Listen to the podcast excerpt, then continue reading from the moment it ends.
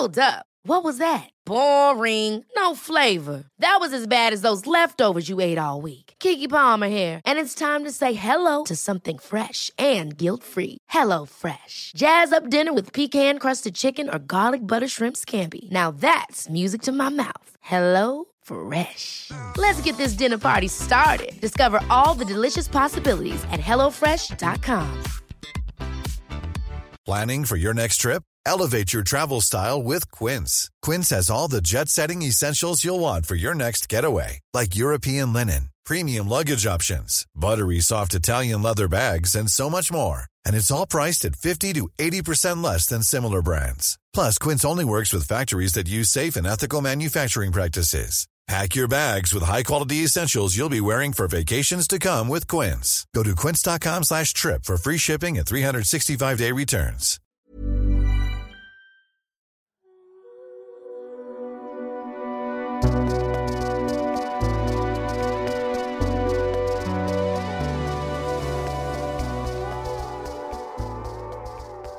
Hello, one and all, and welcome to Book Off, the literary podcast with a difference. With me, Joe Haddow.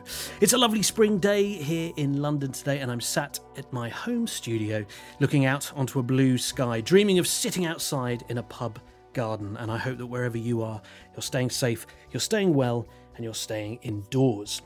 If you're new to Book Off, welcome to you. It's great to have you here. And if you're a regular listener, well, welcome back. And it's always lovely to have you with us and for your support. We're keen to spread the word, of course, about our little podcast. So if you use iTunes or Apple Podcasts or even Castbox, then please do leave a review or a rating for us as it helps more people to find us. But without further ado, let's meet our two authors who are joining us for today's book off. My first guest is a best selling young adult author and ambassador for Women's Aid. Her previous books include Am I Normal Yet and The Places I've Cried in Public, and she's just published her new adult novel, Pretending, which we'll be talking about today. Welcome to Book Off Holly Bourne. Oh, thank you very much for having me. Pleasure to have you here. Uh, and in fact, we are but a, a, stone's throw away uh, in terms of where we're both sitting, although we couldn't actually meet in person, of course. um, we'll come and talk about your book very shortly, but it's lovely to have you here. Uh, also joining us on the podcast is a journalist and writer who is the fashion editor of The Times. She's about to publish her debut novel, The New Girl, which we'll hear about in just a moment as well. Hello to you, Harriet Walker. Hello, thanks for having me. Lovely to have you as well. And uh, although we're not sat around a table sharing a coffee, uh, I'll introduce you anyway. Holly, this is Harriet. Harriet, this is Holly. Hello, Hello this is so strange, isn't it?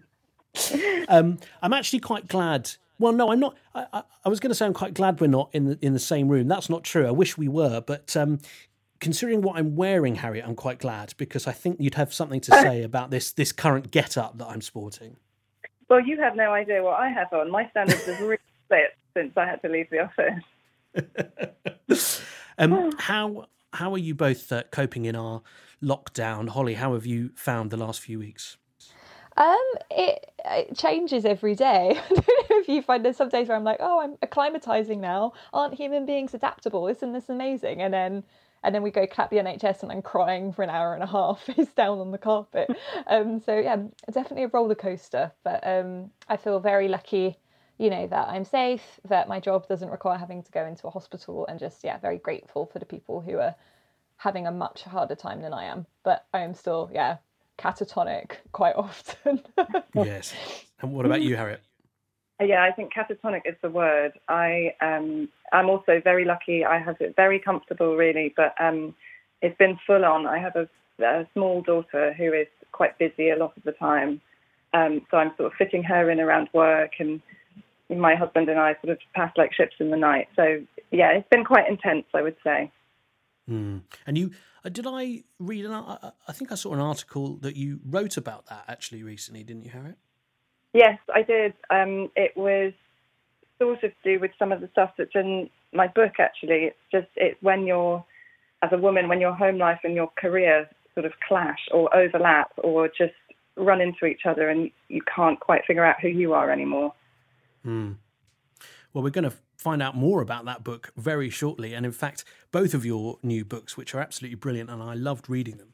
Um, and for anyone who hasn't heard the podcast before, what we do is uh, a bit later on, each of our guests is going to have the option, the chance to pitch as a book that they absolutely love.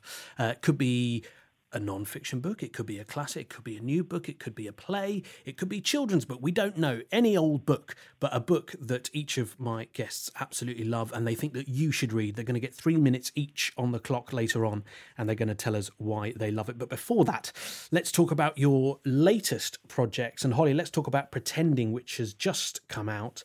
And in this book this is this is where you look at the world of online dating. Um, so tell us about April and about her story. Yeah, so we've kind of trying with the book. I tried to ask the question: Is it possible to write a romantic comedy um, about Me Too? Um, and I kind of I spent many years uh, working for a charity helping young people with their problems, and that kind of really made it clear to me that there's a huge epidemic of violence against women, um, and that's why I've become an ambassador for Women's Aid since. Um, but when the Me Too wave kind of hit, uh, I just sort of saw a gap in the stories being told about it, which is what happens after the trauma when you've had something horrible happen to you and you're kind of recovered to some degree, but you you want to fall in love, you want to be mm. in a relationship, you want to try and be vulnerable which is an incredible thing to want to be um, after experiencing something like that. Um, and so, April, the character in my book, is somebody who, sort of similar to me, works um, for a charity that helps victims and survivors, but she is actually a survivor herself, and she's just really struggling to find somebody to love her and she believes that her trauma kind of makes her romantically undesirable in the moment she opens up to a man and tells him about what happened to her they're kind of a bit like ugh i don't want to deal with this so then it kind of becomes a revenge plot. She decided to just pretend to be the perfect woman called Gretel, and um, you know just tries to basically catfish men to, to get her own back. And just of course they fall in love with this perfect, sexy, funny, trouble-free woman, and she's the whole time thinking, I don't exist and you're an idiot. Um, but of course, she then meets a guy that she starts to have feelings for, but he's falling in love with the person that she is not. And is this something that you have found is sort of not talked about, perhaps as much as we would think? You know, women who've had a trauma and then want to go out dating and they want to find someone and meet someone and and it's sort of suppressed and they don't want to bring it up because for fear of it, you know, putting off the person they, they, they want to be with? Yeah, I think sort of how your love life and your sex life are impacted by sexual violence is something that's still kind of shrouded in a lot of mystery and shame, which is um, strange considering the statistics. So, one in three young women have been sexually violated by their partner. So, that's a third of women. You know, if that's happened to them historically, um, then you're a man on a Tinder date or a Bumble date. One in three women you're dating is sitting across from you in the pub and is thinking, when do I tell them? Do I tell them? Um, how do I explain to them that I might not be able to have sex in this particular way because what happened to me? Are they going to go off me? And I just I think it's a very depressing and dark topic. Sexual mm. violence it makes people feel very uncomfortable. Um, and I think I wanted to, it was important to shine light on it. And I think lots of the stories that are told are stories about recovery or survival, or taking somebody to court. Um, I, and I just kind of wanted to show the love stories because considering it's such an epidemic, there are so many, you know, survivors who do go out there and and put their heart on the line and want to love again and want to try and be loved. And so these are just truly remarkable love stories happening um, despite these horrible circumstances. And I just wanted to kind of have a love story about survivors because they don't, they rarely get love stories. They kind of only get I survived stories. I didn't yeah. let it get me down. You kind of don't have laughter and joy and warmth, and that's why I wanted it to be framed in a comedy, um, to show that survivors aren't just rocking in the corner, you know, every day. Mm. Uh, you know, but they they're going out, they're really good at their jobs, um, they have great friendships, they can be the funniest person in the room, but underneath, you know, they, they've got this deep trauma um, that they're scared to share, and I just wanted to tell that story to hopefully make survivors realize they're not alone. In fact, sadly, they're one in three. And so that's why I wrote Pretending. I think it was a very brave decision to to do that to tackle, as you say, a sort of a pretty dark subject, but from a rom com perspective. But you've you've done it absolutely spot on, I would say, having read it, and I loved uh, the advice in the book um, about building the perfect profile, where it says um, April's talking about having a quirky fact or two, and then make the profile interesting, but not too interesting. um, and there are little bits in that that sort of rung rung true to friends I know who do dating, but also just you, you balanced the comedy with you know the serious points very well, and I imagine that was quite hard to do. That was definitely my biggest concern um, when I was writing the book. I was like, I know through the other work that I do and the other fiction that I've written that comedy is an incredible vehicle um, to help people understand difficult topics, to kind of give them entry to. You know, if you're kind of laughing uh, and having a good time, kind of consuming a piece of work, then you kind of don't notice sometimes you're actually, you know, learning something or having your eyes opened to an experience you might not have considered. Um, but in this particular thing, you know, comedy and then, you know, sexual violence, like, can that ever be done?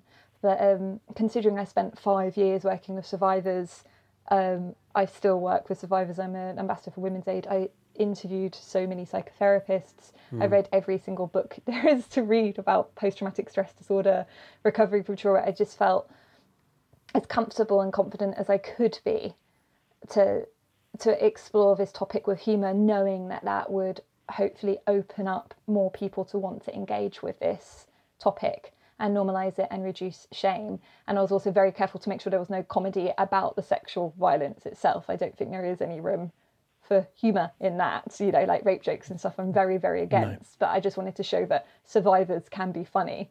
Um, they can crack jokes. So the the humour is separate from the trauma. And I think it's yeah. so important to show that you can, you know, live a life of both. Mm. Very much so, yeah.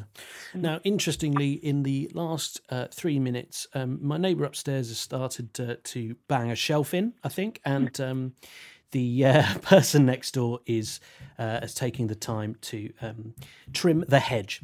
So um, they have no uh, no idea we're recording a podcast in this room. So I apologise for the potential banging and a little bit of the strimmer noise as well that might leak through. But just so you know, it's not me. Um, Harriet, have you ever done the, the online dating thing? I actually haven't. No, it kicked off. I think it sort of took off about six months after I'd met my my now husband. Um, mm. And without wishing to sound smug, I am constantly grateful that that passed me by or that I passed it by. It. I have friends who are doing it, and um, it sounds really tough. I think lots of people approach it the way they would a job, you know, a, a, a kind of regularity and it's, it's sort of quantity rather than quality, just to get as many people met as possible. Um, I think other people find that it has com- completely changed how men and women interact with each other and what they want yeah. from each other. Um, I think I feel like there's a, a reckoning coming in, in a decade or so when we look back and see how we treat each other online generally but I think dating plays a huge part in how in how gender roles have become so weird. I, I agree, and I've never done it either. Actually, um, I think it, it, sort of passed me by. Um, mm. But it sounds exhausting. yeah, no, from the people I talk to do it. Yeah, and I think um, I I read Holly's book. I have read it, and I and I just thought it was fantastic. I thought even beyond the, the kind of central message and the importance of, of, of victims and trauma and, and um, overcoming that, it just speaks so well to how men and women interact. And I think, I'm obviously I'm biased. I think women know how men treat them, but I don't think men know how they treat women sometimes. And mm. for that reason, I, I think that I think your book should be part of the curriculum, Holly. I really think that every man should have to read it because it, I think it would be really eye-opening for them. Yeah, I would love. Yeah, I do have male readers, and it's interesting. I almost, I, I think they almost always get in touch when a man has read my book, and they always sort of just like, "Whoa, I had no idea," or I hadn't even thought to consider it, and I'm like, "That's strange in itself." Yeah. um, yeah. So it's, I, uh, it, yeah, I do challenge men um, in my work. Um, but I have lots of male readers who enjoy being challenged in that way. Um, yeah. Usually, hopefully, because I can back it up with you know sort of professional expertise um, from my other work. But um, yeah, it's a shame. I wish I had as male as many male readers as I did have female readers because I just think it would be useful for them to kind of consider um, Yeah. their behaviour. I remember one man once saying to me they didn't realise that indifference, romantic indifference, is so painful. And I was like, "Are you kidding?" And they're like, "Yeah, I just didn't realise that women just like that's one of the most hurtful things." I just thought, well, you know, if you're not bothered about someone, that's fine. But like, women get really upset if you're just not that bothered after you slept with them. And I'm like, "Do you think, dude?" like, explaining that indifference is painful. I just feel like so much of that behaviour has been um, culturalised in a, in a way that has made women accept it. When you think about those kind of dating manuals from, from old, like the, the rules or the game or whatever it was, the way they convinced women to act was just to kind of accept quite terrible behaviour from men, or if not terrible, then just really thoughtless behaviour. And men have never really had to address their side of it. So I think the rules was the one for women, and that was the one, you know, you must never accept a date the first time he asks because then you'll look too desperate, and you must never go on a date. The first three dates can't be over a weekend because you'll look like a loser. You don't have any plans, and and people. You know, I guess this is 20 years ago now, but but people slavishly followed it. Women slavishly mm. followed these things, whereas men have never really had to consider their end of the bargain. Yeah, and it's interesting you saying Harriet about Holly's new book and how it should be on the curriculum. And just a quick note about a previous uh, novel that you wrote, Holly, uh, "The Places I've Cried in Public," which was a YA book, and I remember talking to some readers about that particular book and them saying a lot of them with children, both male and female children, saying, "Oh, I wish my son, I wish my daughter had been able to read this book when they were, you know, teenagers, because um, and more so the sons actually, because it would have really helped, I think, set them up. Uh, yeah, I love it when people say that. Obviously, it's nice. And, um, um, although you, your worry is always if the moment a book gets put on the curriculum, teenagers are like hate you because then you're like homework. Um, you know, if the moment you have to, have to write an essay about something, it can take away the joy. But um, I do really believe that um, fiction can be a very powerful force for positive social change. It's such a kind of irreplicable source of immersive empathy. You know, you kind of of actually hallucinating when you read a book. You're immersing yourself into the brain of, of somebody that doesn't exist, and you're feeling their feelings as they feel them, and you're experiencing those, their experiences as you experience them, uh, whilst being entertained. There's just nothing that is as powerful as that. So to me, I always try to use my work, particularly when I'm writing for teenagers as well, because they're just so wonderful and malleable at their age, and you know the right story at the right time can really alter their life, I believe, and usually Yeah. in a positive direction. Um, I said, whilst whilst being entertained. So um, I definitely very consciously uh, use my fiction as a means of activism, but hopefully entertaining people at the same time. And as I said, the moment it gets put on the curriculum, they they will not even be able to admit that they're entertained by it. They're just like, We'll call it entertaining activism. That's what we'll call it as a genre. Um, let's talk a little bit about your new novel, then your debut novel coming out in July, The New Girl, um, about a fashion editor called Margot. Um, can you tell us a little bit about her and about her friend Maggie? She is, the, the book starts when she is sort of a third of the way through her first pregnancy, and she's at work looking for someone to stand in for her when she's on maternity leave. And Maggie is the person she chooses to do that job. She's someone she's um, known through through the industry for a few years already, but doesn't know that well. Um, that she seems uh, keen for it and talented, and crucially quite grateful for it. Where did the idea of it come from? Is it is it based a lot on your personal experiences, or is it just that you know you wanted to write about what we alluded to earlier about you know your identity as a working woman and mother? Well, I think I've always I've always thought about maternity leave as a very strange sort of time. Um, Since my friends started having babies, I remember thinking well ahead of being pregnant myself. Thinking that I would find it very difficult to hand over a career that I'd sort of spent 10 years forming um, and watch someone else do it for a little while. And yeah.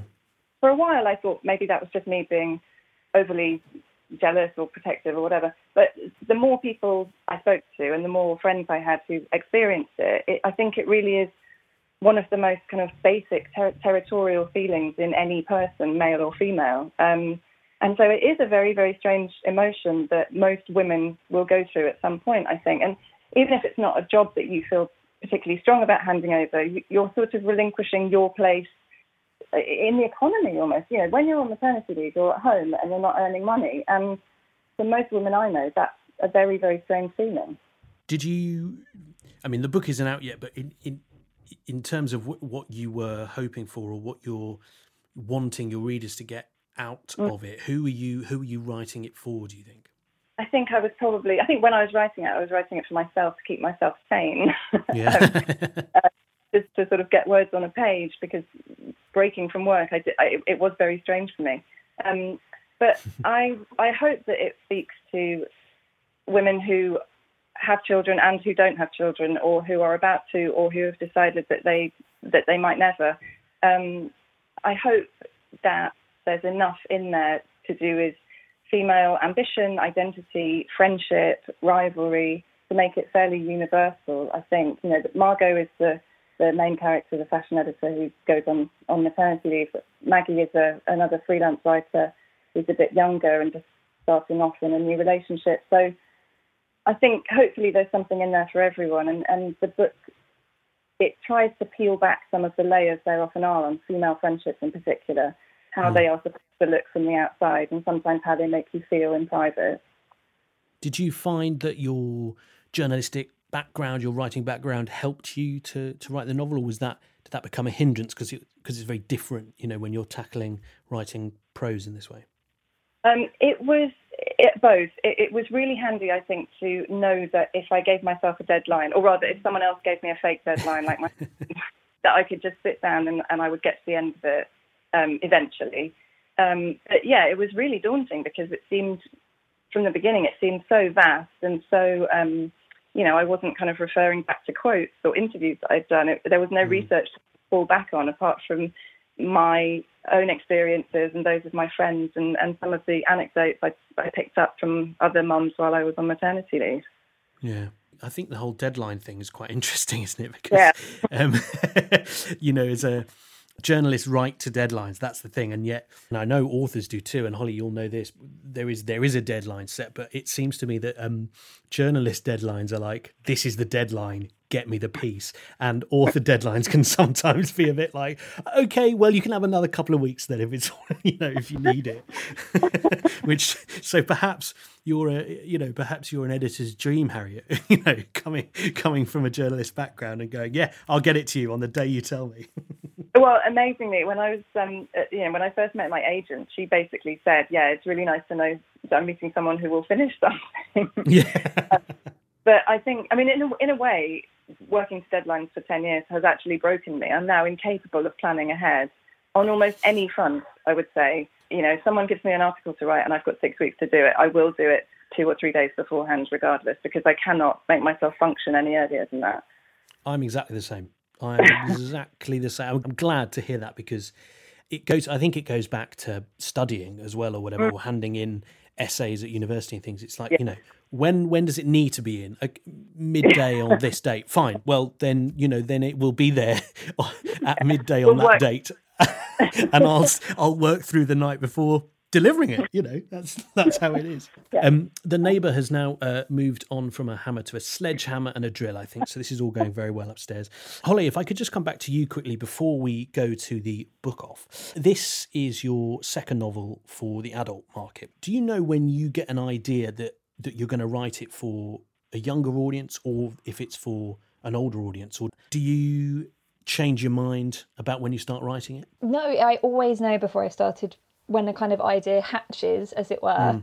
I always know if it's a teen book or an adult book. Um, with me, it's any book I've ever written, it's always the opening line.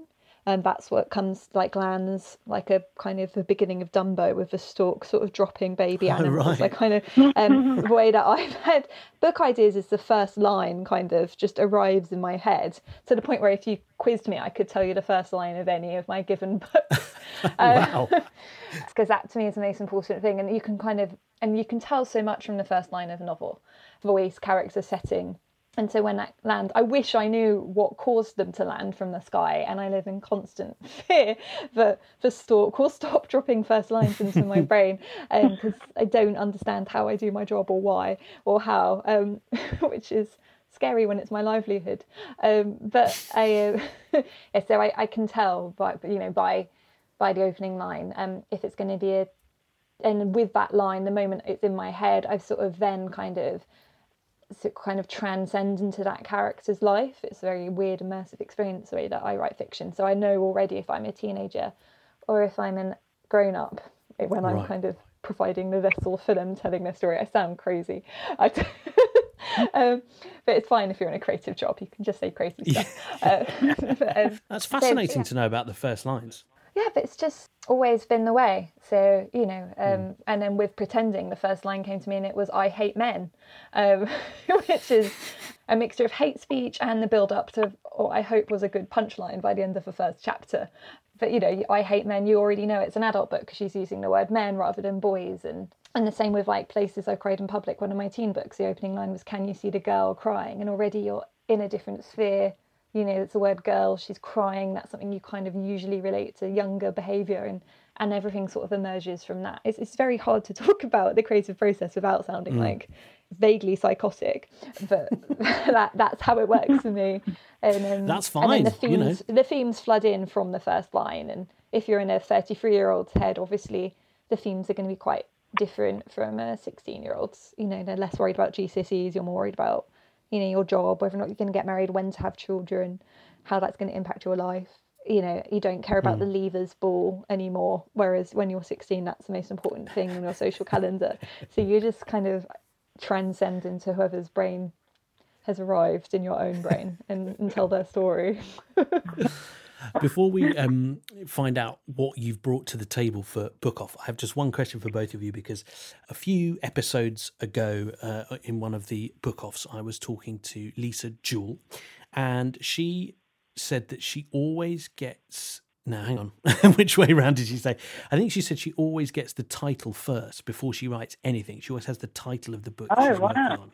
And I just wondered how that was for both of you. Does that come later or does it change halfway through the process? What What's the deal with titles? Harry, you go first. Oh no, mine came much later. My the new girl actually had a working title that was rather more kind of logical. after it was sent out for submission. Um, nothing rude, just sort of weirdly medical, but it worked for me while I was writing it. It was primi gravida, which is what you're called at, by doctors when you're in your first pregnancy. And then I looked it up online, and it was it, was- it was in a sort of a, a fusty medical dictionary, and it was described as um, your first burden. And I thought, yeah, that is that's what it felt like. Um, so that was the working title, and then the new girl came along afterwards. But it it works. It sort of speaks to lots of different characters in, in the book, I think. Yeah, yeah. And, and what about you, Holly, with, with titles? I'm guessing if it's all about the first line, the title just comes later on. It's different for, for each book. I think my advice would be to any writer don't get too emotionally attached to your title because there's some books I've written where I was convinced that was the title, and then my publishers have been like, "This, that's very nice, but no," um, and, and you get it changed, and you know that's part of the letting go process of the privilege of getting your work published. Is you kind of have to hand over your story with its title and and trust that you're not the expert in what makes somebody pick up in a bookshop and that sort of thing. But um, yeah, I still mourn the title that I mourn the most is my first adult book, How Do You Like Me Now?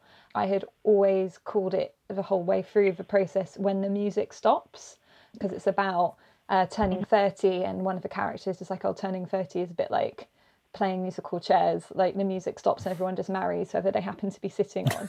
so I thought when the music stops was good for that metaphor, and it's also about somebody realizing that a relationship after a long amount of time is not working, and that sort of like I was like the music's like their love, and when that stops and the party ends, and all, and I was like, and yeah, my my publisher were like, yeah, no, that's you know that metaphor, but like Mrs. Bloggs in Tesco trying to pick up a paperback when a weekly shop is not aware of all the incredible metaphors you come up to do with the game of musical chairs. Like, so yeah, I was overridden. Um, so but sometimes i get them. Uh, for places i've cried in public like straight away my publisher like well done that is a good title. We'll have that one to keep that you. one. yes, you can you can keep that one.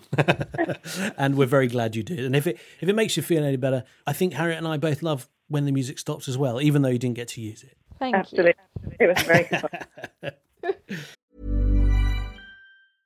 hey i'm ryan reynolds at mint mobile we like to do the opposite of what Big Wireless does. They charge you a lot, we charge you a little. So naturally, when they announced they'd be raising their prices due to inflation, we decided to deflate our prices due to not hating you.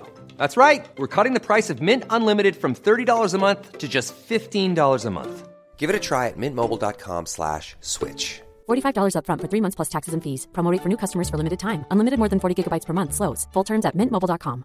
I'm Sandra, and I'm just the professional your small business was looking for. But you didn't hire me because you didn't use LinkedIn jobs. LinkedIn has professionals you can't find anywhere else, including those who aren't actively looking for a new job but might be open to the perfect role, like me. In a given month, over 70% of LinkedIn users don't visit other leading job sites. So if you're not looking on LinkedIn, you'll miss out on great candidates like Sandra. Start hiring professionals like a professional. Post your free job on linkedin.com slash achieve today. Ever catch yourself eating the same flavorless dinner three days in a row? Dreaming of something better? Well, HelloFresh is your guilt-free dream come true, baby. It's me, Keke Palmer. Let's wake up those taste buds with hot, juicy pecan-crusted chicken or garlic butter shrimp scampi. Mm. Hello Fresh. Stop dreaming of all the delicious possibilities and dig in at HelloFresh.com. Let's get this dinner party started.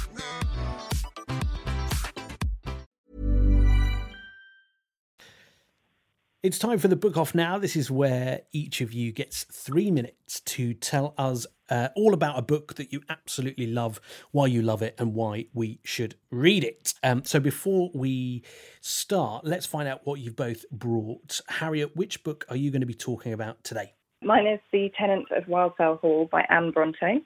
Wow. Okay. So this is we're talking um, 1900s here for this book, aren't we?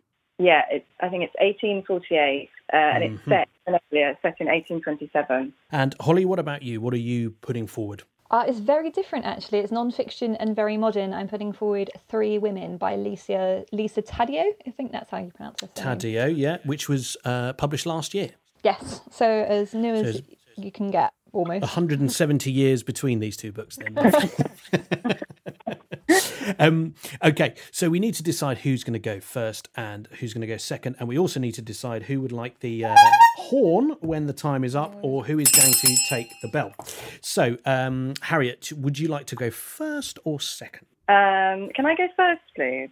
You absolutely can, uh, and that means Holly, it's over to you to decide which of these implements you would like for your time up. I'll, I'll take the horn. I'm a big fan of a clown horn. Excellent. sir. Okay, very good. Right, that means that you've got the bell then, Harriet. Okay, so I'm putting three minutes on the clock. You don't have to use all three if you don't want to. If you've said all you need to in two, two and a half minutes, that's fine. But uh, the moment you hit uh, three, I'm going to be ringing you out. Okay, and I've been told off the last few episodes uh, that I just cut people down in their prime, and I'm very cruel. I'm like a head teacher, but that's the game. Okay, so if you're still talking at three, I'm going to cut you off. But that's the fun of it. So it's over to you then to tell us why you love and why we should read The Tenant of Wildfell Hall. Okay, thank you. The Tenant of Wildfell Hall is uh, it's fabulous. It's about a young widow who moves into a rural uh, community of farmers and the scrutiny that she comes under as we begin to learn a bit more about her potentially quite murky past. Um, it's it's the first 19th century novel I had read in years. After university, I took a bit of a breather, and I was worried that my Twitter era attention span just wouldn't be up to following those sentences with all those clauses. But, and this is partly the reason I chose it today, it's so contemporary and it's so absorbing from the word go.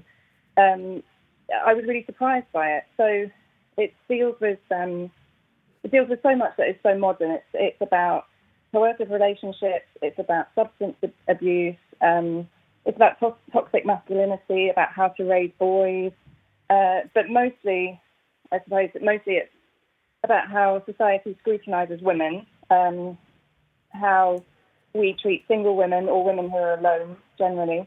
It's about how single men treat single women. Um, but it's also about what women tend to tend to lose when they make bad choices in their private life. Um, I think there are lots of there are lots of Victorian novels that have a bad rep for being a bit a bit fussy or a bit abstract. And as much as I love Jane Eyre and Wuthering Heights, I know people who find them bit gaudy or a bit melodramatic. Um, but Wildfell Hall is really contemporary, um, and and it's just a really good mystery. It's a it's a really complex love story as well. Um, it's about men. It's about it's about the, the right men and the wrong men. It's about children. It's kind of a domestic noir avant the label. Um, it talks about the darkest corners of home and marriage, and whether we might make the same mistakes as Helen Graham does in the book. Um, but it's got this romance angle as well, and there's a kind of chance for renewal. So I think it has a bit of everything. And I just, the main thing is how fresh I think it feels, given that, as you say, we're reading, we're reading it a long time after it was written. Fantastic. That was very good and very concise, Harriet. You still had uh, 25 seconds to go there. So uh, excellent work. That was great. We're going to come back and talk to you a little bit more about the Anne Bronte, but you can have a breather now and a little rest. Um, I'm putting three minutes back on the clock now for you, Holly, uh, to tell us about Three Women by Lisa Taddeo. So, Three Women is just one of the most incredible pieces of journalism, long term journalism, in that it's a whole book, and that I've ever uh, read, and she basically spent several, several years um, following three women and interviewing these three women um, about their sort of sexual desires and their sex lives. Um, and the just the insight that she gets into these women's psyches is just absolutely insane. Um, I just don't understand how she managed to get such sensitive thought processes from them. And it's so follows three women. One is a woman called Lena, whose husband just physically will not touch her. Um, and so she ends up leaving her marriage and getting um, having an affair with an old high school sweetheart. Then there's a girl called Maggie who was sort of groomed and sexually abused by her teacher, and then she takes him to court, and he's found uh, not guilty and then made Teacher of the Year in a local town. He wins an award for Teacher of the Year. And there's a, a lady called Sloane who um, swings with her husband. And although these sound a lot about sex, the book is really about the psychology of female desire. And it's just, I've just never ever read a book that made me feel so uncomfortable in what the truths that it was telling. It was one of those books where like, I feel so seen and so like freaked out. Um, like this book's so like insightful and yet i don't want to admit that to anybody because then they might know something about me and i don't know how she managed to get these women um, to to share so much but it's just an incredible feat and then she just writes it so beautifully and i think the thing that really resonated with me and and made me really ask a lot of questions about female psychology um, and myself is how much of female desire is sort of caught up in wanting to be chosen by a man. Um, that so much of your desire, like your own desire, comes from being desired. And you kind of ask the question, well, is that genetics or is that a societal construct? is just, if you want to kind of have a book club um, you just there's so much that you can get involved in. Um, I just had never seen these stories told before, and and then I had never seen it done so well and written so beautifully. And I met her actually and just scared her with the, my enthusiasm at a party. And I think she probably would make out for restraining order. I was like, you're so talented. And I'm just going to finish with a quote. I hope I have enough time that just I feel sums up just how intrusive this book is in telling the truth about how women love. So here it is. Throughout history, men have broken women's hearts in a particular way. They love them, or half love them, and then grow weary and spend weeks and months extricating themselves soundlessly, pulling their tails back into their doorways, drying themselves off, and never calling again. Meanwhile, women wait. The more in love they are, and the fewer options they have, the longer they wait, hoping that he'll with a smashed face, no, and say, I'm sorry. I'll stop. You can you can finish it. You can finish it. Go on. We want to hear There's the still the four more sentences. Go for it. Go on. Um, we'll let you have it. He said, he'll say, I'm sorry, I was buried alive, and the only thing I thought of was you, and feared that you would think I'd forsaken you, when the truth is only that I lost your number. It was stolen from me by the men who buried me alive, and I've spent three years looking in phone books, and now I have found you. I didn't disappear. Everything I felt didn't just leave. You're right to know that that would be cruel and unconscionable and impossible. Marry me. that was a good quote to to finish the pitch. Thank you very much, Holly. Take a breath, relax for a moment. Harriet, thank you for your brilliant pitch. I haven't read The Tenant of Wildfell Hall, although I have heard of it from many people. And you were a literature student. You were an English student, weren't you, um, at university? So you were sort of saying you you'd left that 19th century literature behind for a while because you were probably sick of it after three years of studying. Um, but I loved that you have said how contemporary it is, that the issues raised in it of sort of about women, about the way we treat women, about substance abuse, toxic masculinity, you know, all these things that are still recurring in novels today. Um, it's it's actually weirdly refreshing to know that they were being written about in 1848. Absolutely. And that was what really hooked me from the beginning. I could hardly believe it, it had been written so long ago. And I actually wonder whether, had I read it at university in the early noughties or in the 90s, maybe it, wouldn't have felt. There was a sense that a lot of that stuff was, was dealt with or had been dealt with or we fixed it.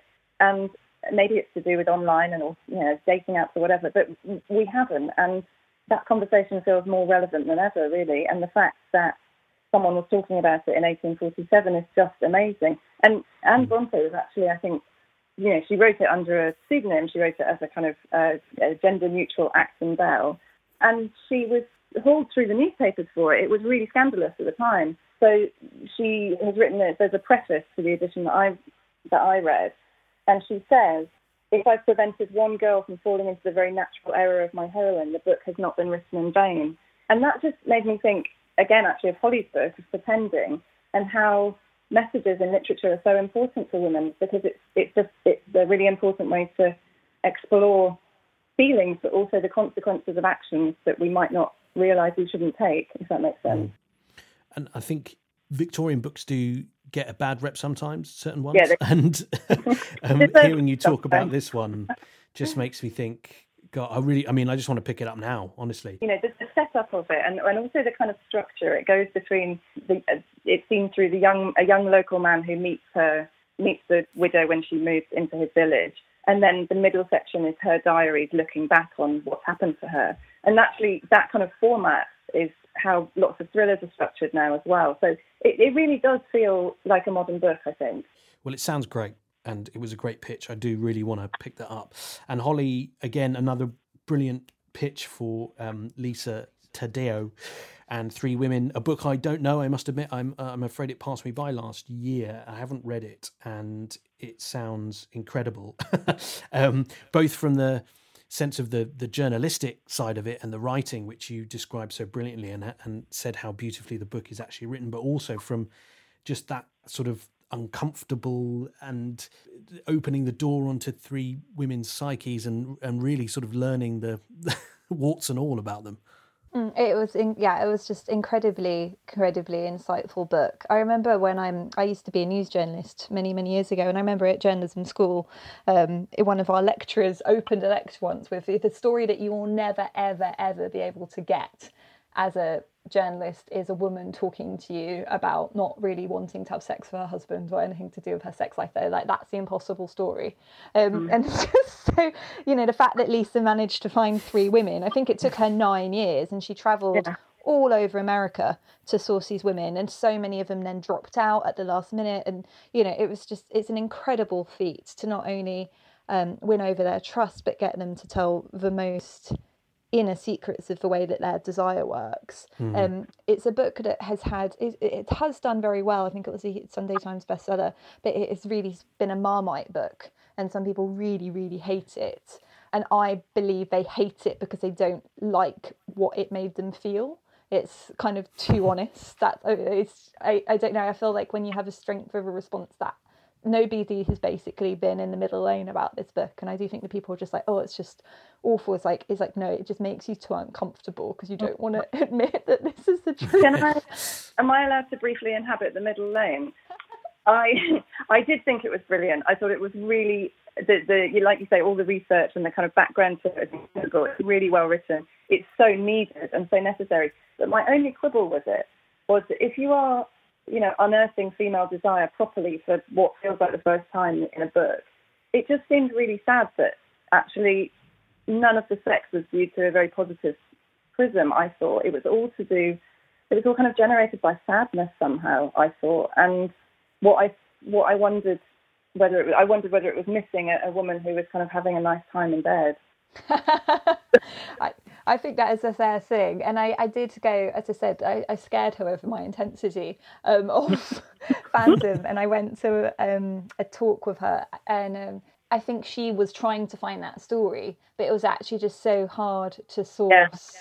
People who are willing to share, because another fair criticism of the book is that everyone in the in the book is white and she wasn't able to source you know talk to anyone of color. And it was she was like i actually did have some interviews. I spent you know six months with them in florida and then at the last minute they they balked. Um Yeah. so it would be so interesting to read a book about this book about are women only willing to talk if there is some sort of trauma that they could kind of maybe use as an excuse to then express this dark side of themselves. It's just fascinating. I just found the fascination of the story she managed to get to that point and how and why. Like I would almost wanted to read a companion novel about the actual act of her researching it and writing it because Yeah. it wasn't that she wasn't looking for these stories. It's just again, it's so hard to get them. Well, they both sound fascinating, these books, um, and I want to read them both. So thank you for bringing them to our attention. And anyone listening who's read them will have their own opinions, of course, but you might have just uh, sold a few more copies of each to some people listening. Th- th- those books that we were talking about uh, Three Women by Lisa Taddeo, which was Holly's choice, and The Tenant of Wildfell Hall by Anne Bronte, which was Harriet's choice. And uh, Pretending by Holly Bourne is published by Hodder and Stoughton, and it's out now. And The New Girl by Harriet Walker is also published by Hodder, and it will be available in July. It's coming out then, and it's available to pre-order now. Of course, I, I should say that um, we're on a sort of lockdown hiatus with with a winning book where. Every week it's a draw until we're out of lockdown. So um, I'll give you both one of those. You're both winners today. Uh, and also- Emotionally ups- vulnerable to not win. yeah, we can't we can't have anyone can't have anyone losing. I agree. I will just say that the uh, the bell and the horn, which are used um, for every single podcast we do, have come into their own very recently. Uh, because every Thursday, I'm going out to the balcony to um, to clap NHS and our and all our frontline workers, and I've taken to to bringing the bell and the horn out with it, and the neighbours are absolutely loving it. I can tell you, it's uh, it's added a whole new layer to the NHS clap. Yeah, it's like a one man band. it is a bit, yeah. um, Harriet, Holly, it's been an absolute pleasure spending this afternoon with you, uh, despite the banging and the hedge cutting. it's been great talking to you both. Thank you very much for your time. Thank you. Thank you. And thank you, as always, for listening and supporting Book Off. And if you're on Instagram or Twitter or Facebook, then do please follow us. You can find us at the handle Odo Book Off. And tell your friends, spread the love. It's always really appreciated, and we love getting new followers and fans. Until next time, bye for now.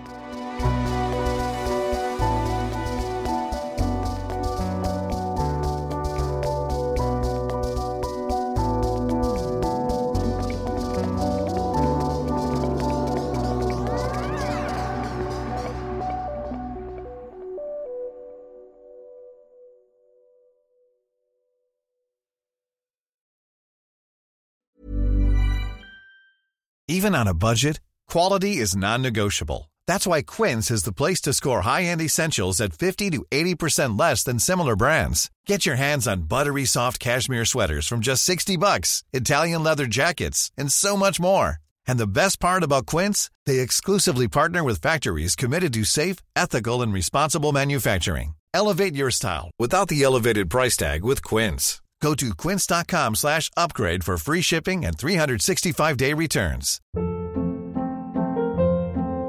Hold up. What was that? Boring. No flavor. That was as bad as those leftovers you ate all week. Keke Palmer here, and it's time to say hello to something fresh and guilt-free. Hello Fresh. Jazz up dinner with pecan-crusted chicken or garlic butter shrimp scampi. Now that's music to my mouth. Hello Fresh. Let's get this dinner party started. Discover all the delicious possibilities at hellofresh.com.